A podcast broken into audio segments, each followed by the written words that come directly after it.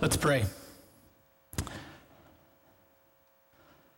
Father in heaven, we thank you for your word to us. Lord, I pray that we would be humble listeners today.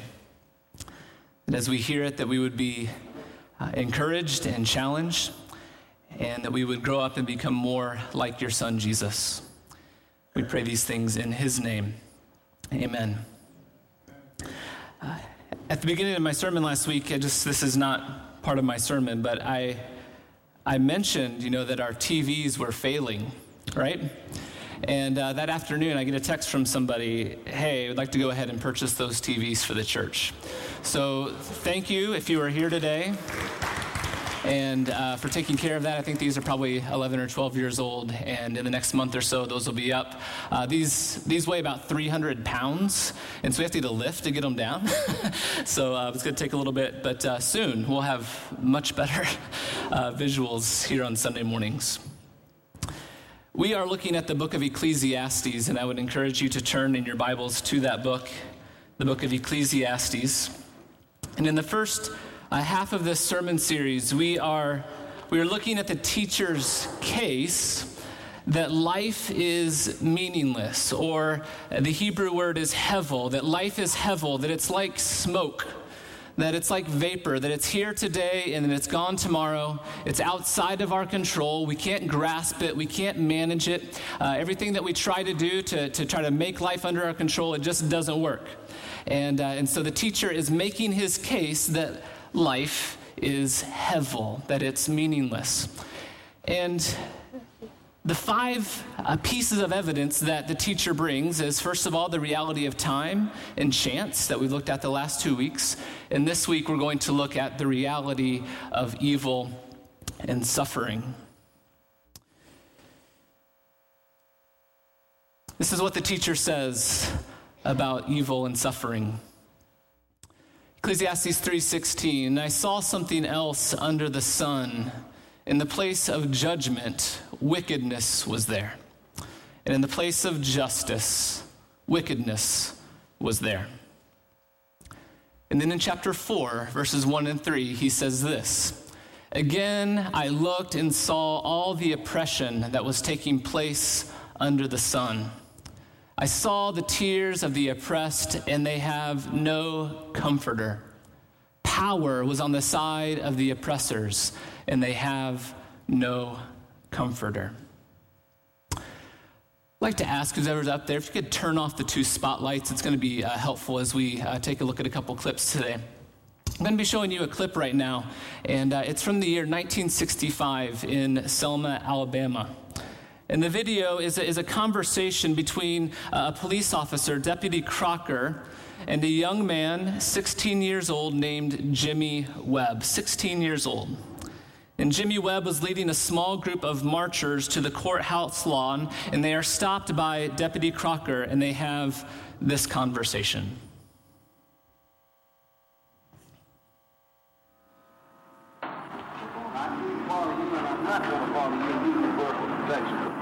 You, for your own benefit, you had better turn around and get out of this area.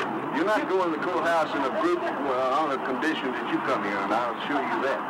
All we would like to do, sir, is to go to the courthouse is closed.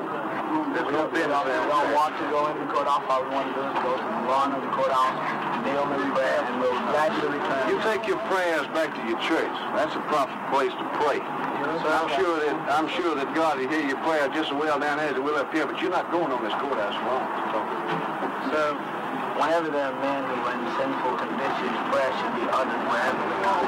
Why don't you pray where you are? Go back down there and pray. You, you think you are you are uh, lily white? You think you're not sinful? No. Well, then go back to your church and pray. Well, sir, when we pray together, you and I, You do your praying. I do mine, big boy. You oh, don't pray for me. I don't want you to pray for me. well, will you pray for us? Because I don't think your prayers get above your head. Well, will you pray for us? No, I'm not going to pray for you. I'll tend to my business. You tend to yours. Now, you better move these people out of here. Sir, I'm trying to protect you, You have to sir. know how to love before you Sir, if I don't have to love anybody I don't oh, want to love. Sir, You do your own loving. You love your little niggas. I love who I please. you, do you believe in equal justice for all? I believe in justice. Do you believe in equal? I don't believe in equal nothing. There's no two people in this world alike, and they are not equal on any terms or conditions. There's no two peas in the world alike. No two pieces of money nor nothing else. And so are you saying that if I have a quarter and I'm black and you have a quarter and you white, then my quarter isn't as worth as much as your That's quarter? your quarter. I, I'll Is my quarter is worth? I'll decide what my quarter is worth. You use yours and I'll use mine. You buy you a catfish sandwich and yours.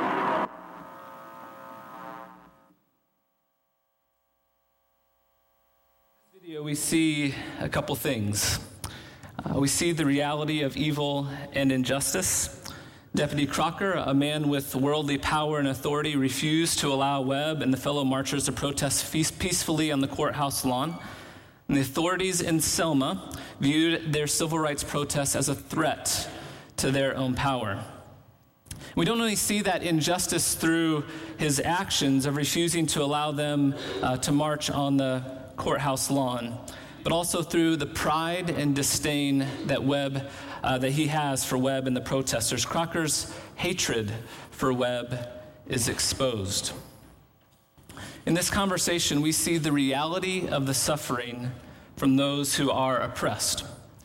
Jimmy Webb and his fellow marchers suffered insults and mocking. And they didn't, weren't allowed to pray on the courthouse lawn that day. Their oppressors refused to allow them to do that. The oppressor, it seemed, won. And the teacher of Ecclesiastes would watch this video and he would say, Look, see, I'm right. In the place of justice, wickedness is there. Power is on the side of the oppressors. The oppressors always get what they want, and there is no comfort to speak for those who are oppressed. Here, under the sun, those who are in power always win, and those without any power suffer because of it. The book of Ecclesiastes and the rest of the Bible are clear that evil is real. And this is different than what we talked about last week when we talked about chance. Sometimes we do suffer as a result of the perceived randomness of life under the sun. But we also suffer in this world from active evil. The teacher says that the hearts of men are filled with evil, and because of envy, because of their own desires, people actively seek to harm other people. The rest of the Bible teaches us that there is a source of evil, Satan, who is not passive but is active in the world to steal and to kill and to destroy. And there are some times in our world when we see evil erupt in a very clear way, right? We saw it this last week in Las Vegas. This is evil erupting in our world, and the suffering that results from it is right there in front of us, and we can't ignore it. It's right there. We can't pretend that evil doesn't exist. And when we face the, the brutal reality of evil and the suffering that, is caused, that it causes, there is one question that we always want to ask. What's that question? Why? Why does this happen? Why does God allow this to happen? Why does evil exist? This is one of the most common arguments against the existence of God, right? That, that those who don't believe in God will use. They will say, God cannot exist, or he, uh, if God is all powerful and if God is good, then he can't exist, or he's not good, or he's not all powerful. It's one of the three. Either he's not good because he allows it to exist, or maybe he's evil and he does allow it to exist, or he's not there at all because evil is in the world. That's how the argument typically goes. Why does suffering happen? This is the question that we ask. Why is this happening to me? God, if you are good, then why would you allow this evil to happen in your world? That's the first question that we tend to ask when we face and see evil in the world. In the wisdom literature, Proverbs, Ecclesiastes, and Job, I've been talking about these three books over the last few weeks. All of them acknowledge the reality of evil, but not a single one of them answer that question why? They all talk about evil. They all give their own perspective about how we as human beings should respond to the evil in the world. But the wisdom literature never answers the question why? Why does God allow evil to exist? And so, in the face of the reality of evil under the sun, because we don't have any answers to this question, the teacher comes to a particular conclusion. He says this I declare that the dead who have already died are happier than the living who are still alive. But better than both is the one who has never been born, who has not seen the evil that is done under the sun. It's better that to be dead and to not see and experience the evil and suffering in our world. In fact, the teacher goes a step further and says, It would have been better to never have been born it's better to never have lived at all than to see and to experience this evil and suffering that exists here under the sun. And all of us at some point in our lives already have or someday will feel that way. Maybe you're feeling that way today. That the pain is just too much to bear. That the fact of evil in your life, what people have done to you or what has happened to you, it's just too hard. What we see in our world and all of the fear that it causes to have, we, we feel like this. Sometimes it feels like it would just never have been to be have been better to never have been born at all. We feel the truth of the teacher's words. So, what is the teacher's advice? As the teacher reflects on the reality of evil under the sun, what does he think we should do? Well, in the previous chapter, in chapter 3, he does give a little bit of hope. I think. Ecclesiastes chapter 3, verses 16 and 17.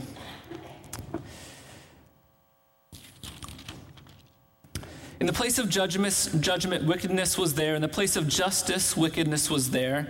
And so I thought in my heart, verse 17, God will bring to judgment both the righteous and the wicked. For there will be a time for every activity, a time for every deed.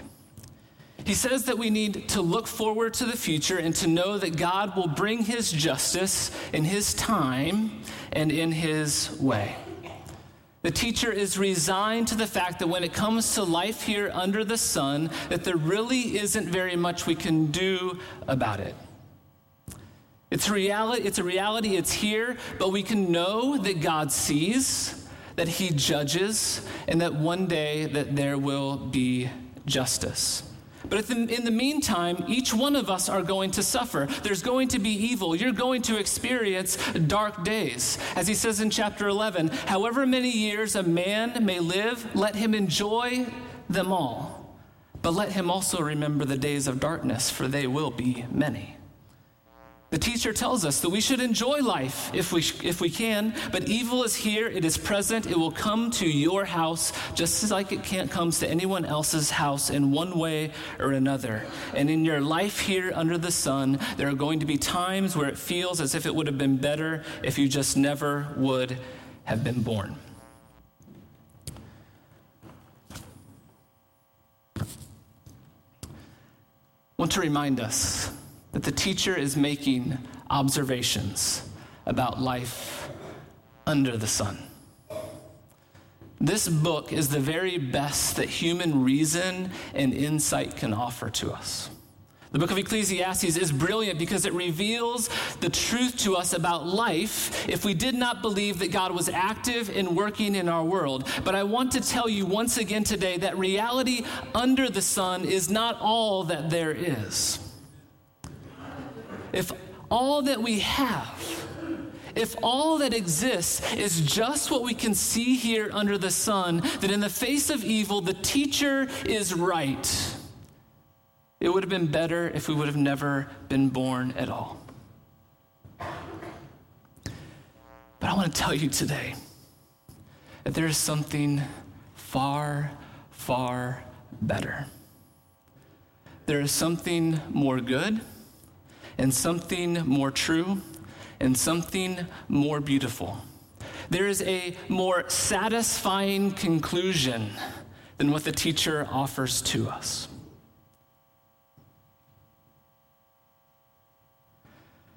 The only thing better than never seeing evil is seeing evil being conquered by good. Amen. It would be a good thing to never see evil. But the better and more satisfying thing is to see the real ugliness of evil and to watch God transform that into something beautiful. And that is what the gospel, the good news of Jesus Christ, is all about. The good news, the gospel is this that the Son of God took on flesh and entered into our world and experienced all of the evil and suffering of our world. He experienced mockery and insults. He experienced his friends turning his, their backs on him. He experienced slanders and lies against him. People spit on him and despised him. And then he took a cross and was nailed to it. And on that cross, Jesus was victorious over evil. On the cross, Jesus was victorious over evil. In Genesis, one of the first promises that we have is that when the Messiah comes, that the serpent would strike Messiah's heel, but that the Messiah would crush the serpent's head.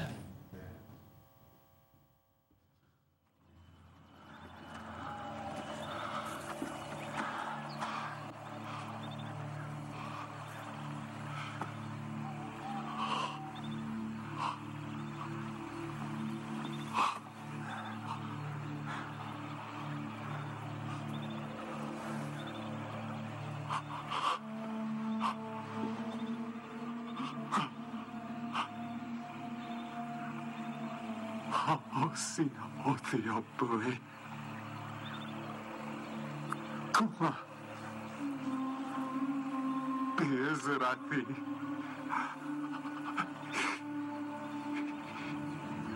Shabreri mereshetashe. Tomanu alai.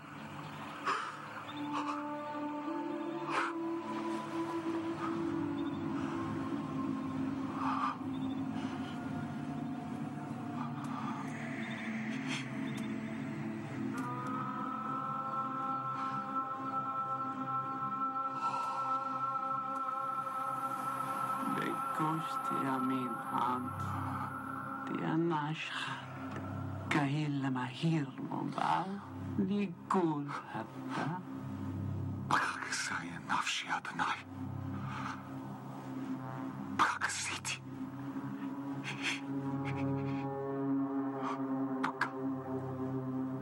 Ktakti.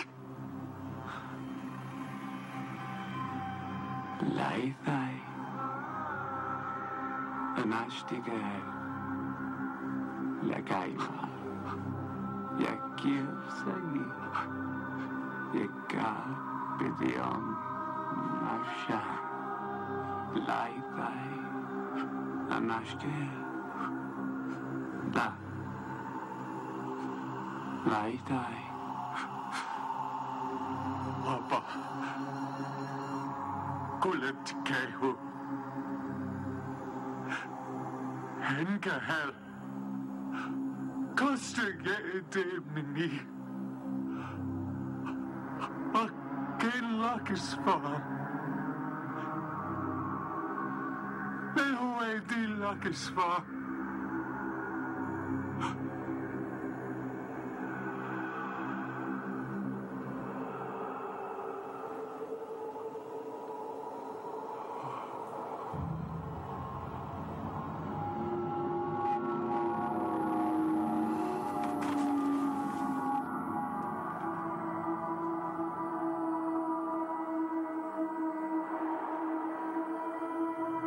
money back. What? Man out. Leave me alone. It's him.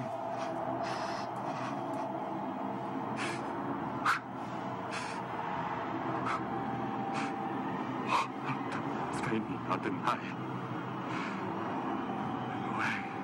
挺好，没你。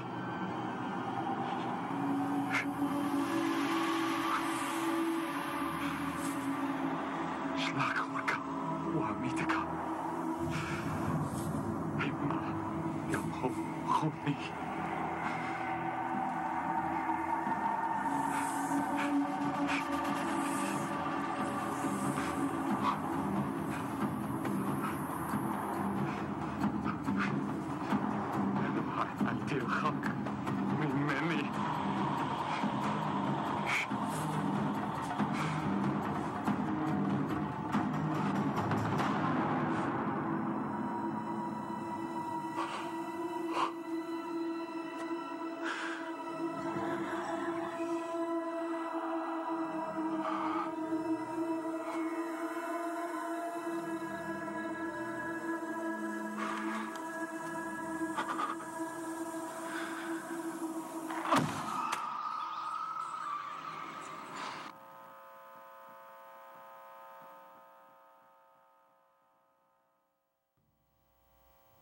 The serpent will strike Messiah's heel, but Messiah will crush his head. The gospel has some powerful things to say to us about evil. It may be frustrating, but the gospel does not fully answer the why question. Why does God allow evil and suffering? A question is not answered, at least not completely for us in the gospel, but the answer that is fully answered for us by the gospel is the how question. How will God deal with suffering? That question is answered. And as followers of Jesus, how are we called to respond to evil and suffering? That question is also answered.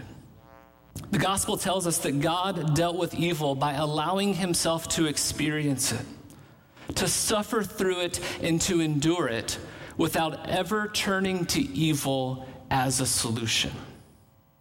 He was willing to drink the cup of suffering. Jesus dealt with evil by facing the full brunt of evil, by experiencing all of the suffering that it causes in his own self. Physical suffering, for sure. The cross, the whippings, all of that. He suffered and experienced all of it. Social abandonment, for sure. His friends all scattered when he was arrested. Spiritual suffering, for sure. My God, my God, why have you forsaken me? God the Son, feeling as if the Father had abandoned him. God the Father, watching and experiencing his Son suffer. All of it is there. All of the suffering that evil causes is there. He drank the cup of suffering for us. And he endured all of that, suffered all of that, and never once submitted to evil. Never committed any evil, never used evil for his own ends. And we see that every step of the way, Jesus throughout his life was victorious over evil. The best example in Jesus' life that we can see this is in the temptation of the desert in his life. One of the very first things the gospel writers tell us about Jesus is that Jesus, before his ministry, was sent out into the desert alone where he fasted for 40 days. And Satan came to him, turned his attention toward Jesus, and tempted him in his weakness and in his lack. Right, John? In his weakness, Jesus tempted him. John has recently passed on some wonderful insights about fasting and Jesus' fasting in the wilderness. Jesus refused to submit to the temptations of Satan. And the story of Jesus in the desert is meant to be a stark contrast to the failure of Adam and Eve in the garden. When they submitted to evil and became evil themselves by rebelling against God, Adam and Eve are in a garden an abundant garden, a place of abundance, a place where all of their needs are met and where their bellies are full. And Satan comes and tempts them, and they immediately fall to the power of evil. Where Adam failed to have victory, Jesus succeeds. Jesus in the desert, not in a garden. Jesus in the desert, weak from fasting, in his most vulnerable state, was victorious over evil. In his life, Jesus was victorious over evil every step of his way, of uh, the way. And in his death, Jesus was victorious over evil. If you read the Gospels, Matthew, Mark, Luke, and John, you see that over the course of Jesus' ministry, that the forces of evil are training all of their attention on him. At the very beginning of his life, King Herod, what does he uh, tell um, his people to do, his armies to do? He hears about this king that's been born, and so he sends all of his armies to kill all of the children that are born during that time. Then, in his temptation in the wilderness, Satan turns his full attention to Jesus. Throughout his ministry, over and over again, he has people who try to kill him. One time, a mob tries to throw him off of a cliff. Over and over again, the Jewish leaders plot to kill him. And then Satan himself enters into Judas so that Judas betrays him. Eventually, he is arrested and taken to the high priest of Israel, the, the highest religious leader of the Jewish people that day, and then to Herod, this counterfeit king focuses his attention on Jesus. And then he's taken to Pontius Pilate, the Roman governor, the most powerful empire in the world at this time, has his attention on Jesus. And then the Roman soldiers who mock and torture Jesus, whipping him as the crowds mock him. In the gospel stories from the very beginning, there is this cloud of evil that is growing and surrounding Jesus and focusing all of its attention on Jesus and using all of its powers to try to destroy him. And then on the cross, it appears as if those powers won. But that is only from the perspective under the sun. Listen to what Paul says in the book of Colossians about what is actually happening, happening beyond the sun. Colossians chapter 2, verses 13 through 15. When you were dead in your sins and in the uncircumcision of your sinful nature, God made you alive with Christ.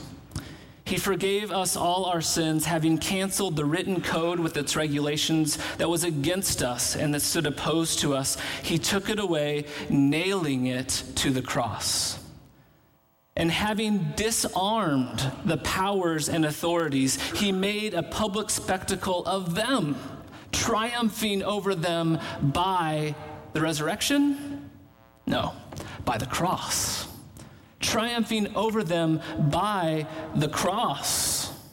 What is really happening on the cross is Jesus is disarming them of all of their power he made a public spectacle of them by triumphing over them by the cross. Jesus is exposing on the cross what evil really is. The gospel stories are telling us that while it looks like the Jewish leaders and Herod and Pilate are in control of Jesus, the point is that Jesus is in control the entire time. And that in fact, he is the one winning the victory. Think back to the exchange that we saw between Jimmy Webb and Deputy Crocker. Jimmy Webb, a 16 year old boy, five foot one inches tall, standing before a man who had all the power and authority over him, and he refused to exchange insult for insult. Instead, he invited his oppressor into prayer. And when he did that, he exposed the evil in Deputy Crocker's heart. By refusing to exchange insult for insult, violence for violence, Jimmy is an example of what it means to disarm the powers and the authorities. Because as we watch this video 50 years after the fact, it's very clear to us what was going on that day. The powers and the authorities had their way on that day. Jimmy Webb and his friends were refused their civil rights. They didn't pray on the courthouse lawn that day. They were turned away and they were mocked. From the perspective of life under the sun, the power was on the side of the oppressor, and the oppressed have no comforter.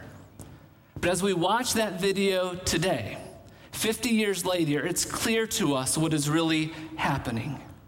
Jimmy Webb's quiet conviction his refusal to exchange insult for insult exposed that oppression for what it uh, was. And none of us here today, watching 50 years later, watch that video and see Deputy Crocker as the hero or as the strong one, do we? We see Jimmy Webb as the strong one in that video. Jesus' victory over the cross disarms the powers and authorities, not only in one day in Selma, Alabama in 1965, but for all eternity. Jesus, the Son of God, refused to do evil things in order to overcome evil. Jesus refuses to play by the rules that evil has set for the game, and he wins that victory through silence, by telling Peter to put away his sword, by carrying a cross, and then as he hung there and was being nailed to that cross, forgave his enemies. Father, forgive them, for they don't know what they are doing.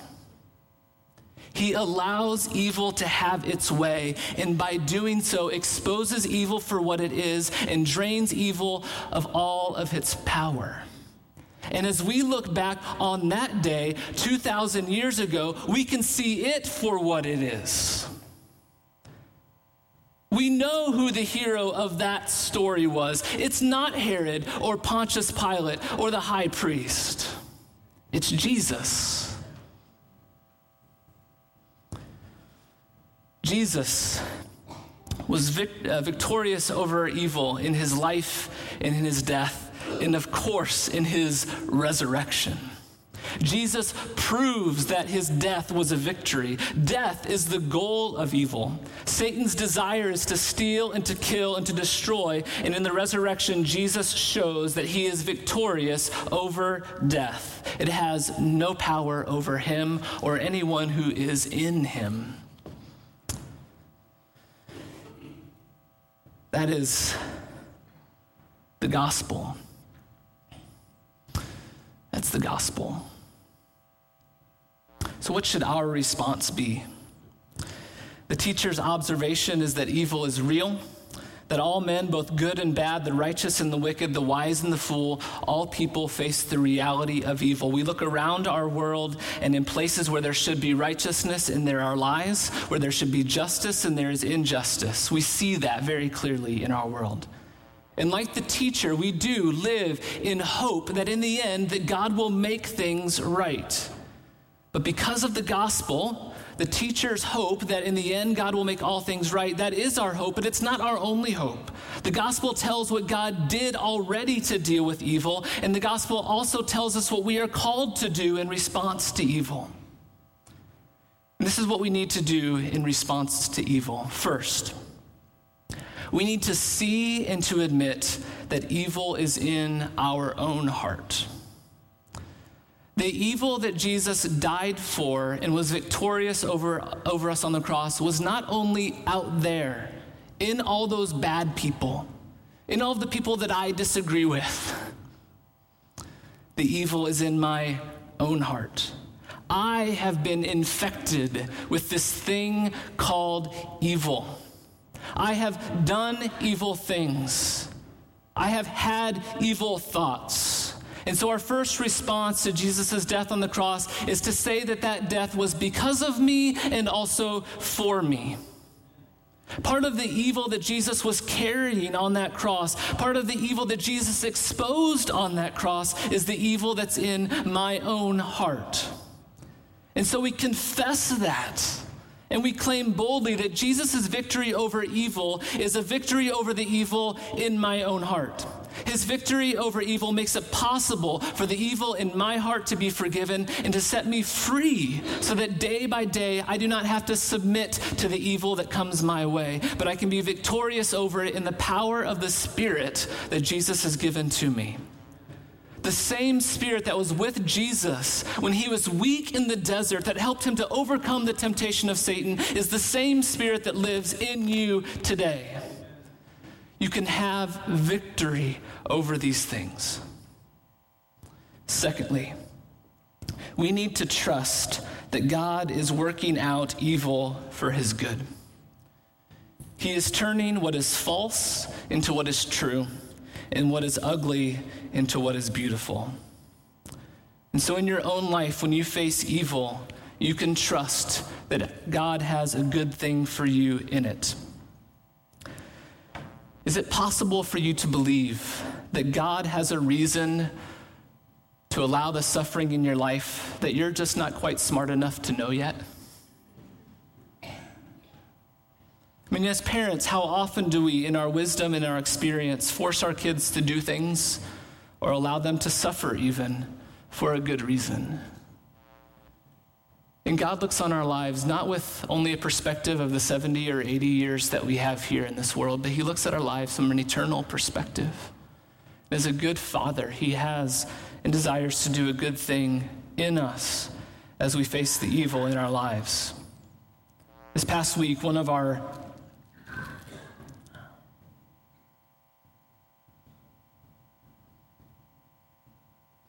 one of our elders who is going through a, hard time, we laid hands on him and prayed. And before any of us had a chance to pray, he said, Thank you for the suffering. Thank you for what you're going to do in it. James 1 2 says, Consider it pure joy, my brothers, when you face trials of many kinds where God is at work in it develop perseverance and holiness in us. God is at work in your suffering that you face because evil is real. I want you to notice that He's not telling us that look through these trials because one day, someday later, you're going to go to heaven and everything's going to be okay. He's saying right now, if we allow God to, God will use that suffering and that evil that has come against you in your life for good right now. In this life under the sun, God is using those things to strengthen us. They're developing in us patience and perseverance so that we may live an obedient life to Jesus in the face of the hevel of this life. Third, third thing we must do in response to evil is that we must learn the power of forgiveness. Jesus was victorious over evil because when he was being nailed to the cross, he prayed to his Father, Father, have mercy on them, for they do not know what they are doing. Forgiveness is one of the most powerful things in the whole world. It reveals God's love. It reveals His grace. When we as a community of people do it together for the sake of others, it is powerful and it bears witness to Jesus. A few years back, when Dylann Roof went into Charleston, South Carolina in a prayer meeting and killed our brothers and sisters in Christ, this is how they responded.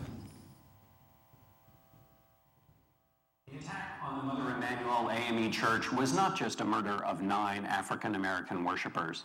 Like all terrorist attacks, it was an effort to send a message, to use violence to sow hate. The shooter left one person alive to bear witness to what he had done. But two days later, at his bond hearing, members of the victim's family stood and one after the other forgave the alleged murderer and prayed for him. You took something very precious away from me. I would never talk to her ever again. I would never be able to hold her again. But I forgive you. Although my grandfather and the other victims died at the hands of hate, this is proof. Everyone's plea for your soul is proof that they, they lived in love and their legacies will live in love. So hate won't win. I'm very angry. But one thing DePayne has always joined in in our family with is that she taught me that we are the family that love built. We have no room for hate, so we have to forgive. This is what it looks like to bear witness, to testify. The shooter took life, but he also tried to steal the faith that gives the community its strength. But that cannot be taken. Those calls for forgiveness proved that. They're a tribute to those nine victims and the power of the faith that brought them together on a Wednesday night in June to pray.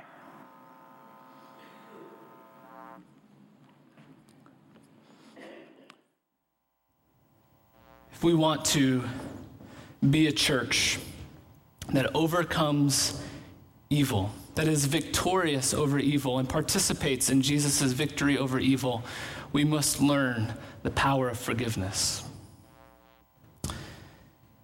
When we face evil and suffering, we usually ask the question, why? And that's very normal. But the question the Bible calls us to ask when we face evil is not why, but how.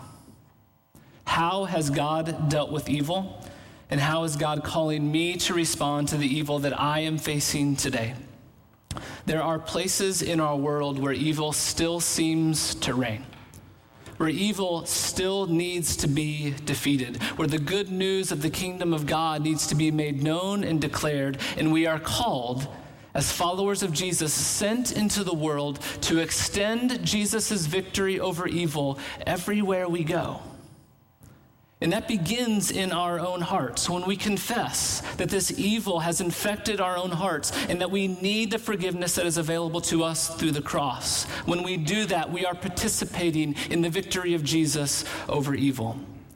When we overcome temptation in the power of the Spirit, we are participating in Jesus' victory over temptation.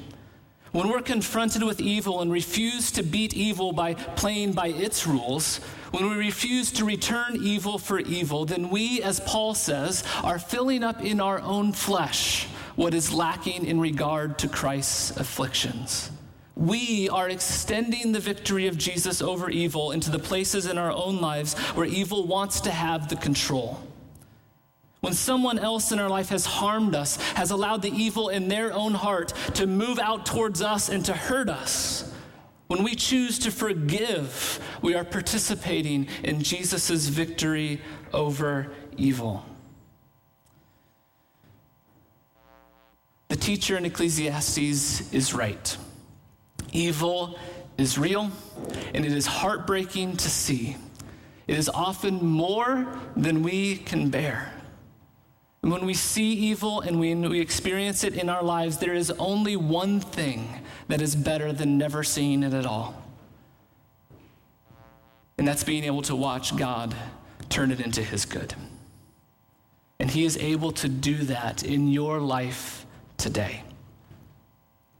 Today, if you have never said, There is evil in my heart, and Jesus, I need you to have victory over it, today I invite you to do that to say, I know that I cannot have victory myself over this evil that's in my life. I invite you today. You can come forward as we sing this next song. Someone will pray with you and talk with you about that. In your relationships with other people, if you are a follower of Christ, in what way are you allowing the evil that is in your heart, perhaps the bitterness that, that Rona talked about earlier that's in our own heart, in what way are you allowing bitterness and unforgiveness to come between you and your relationship with that other person? Who do you need to forgive? And in your life, how can you allow that forgiveness to be a participation in the victory of Jesus over evil?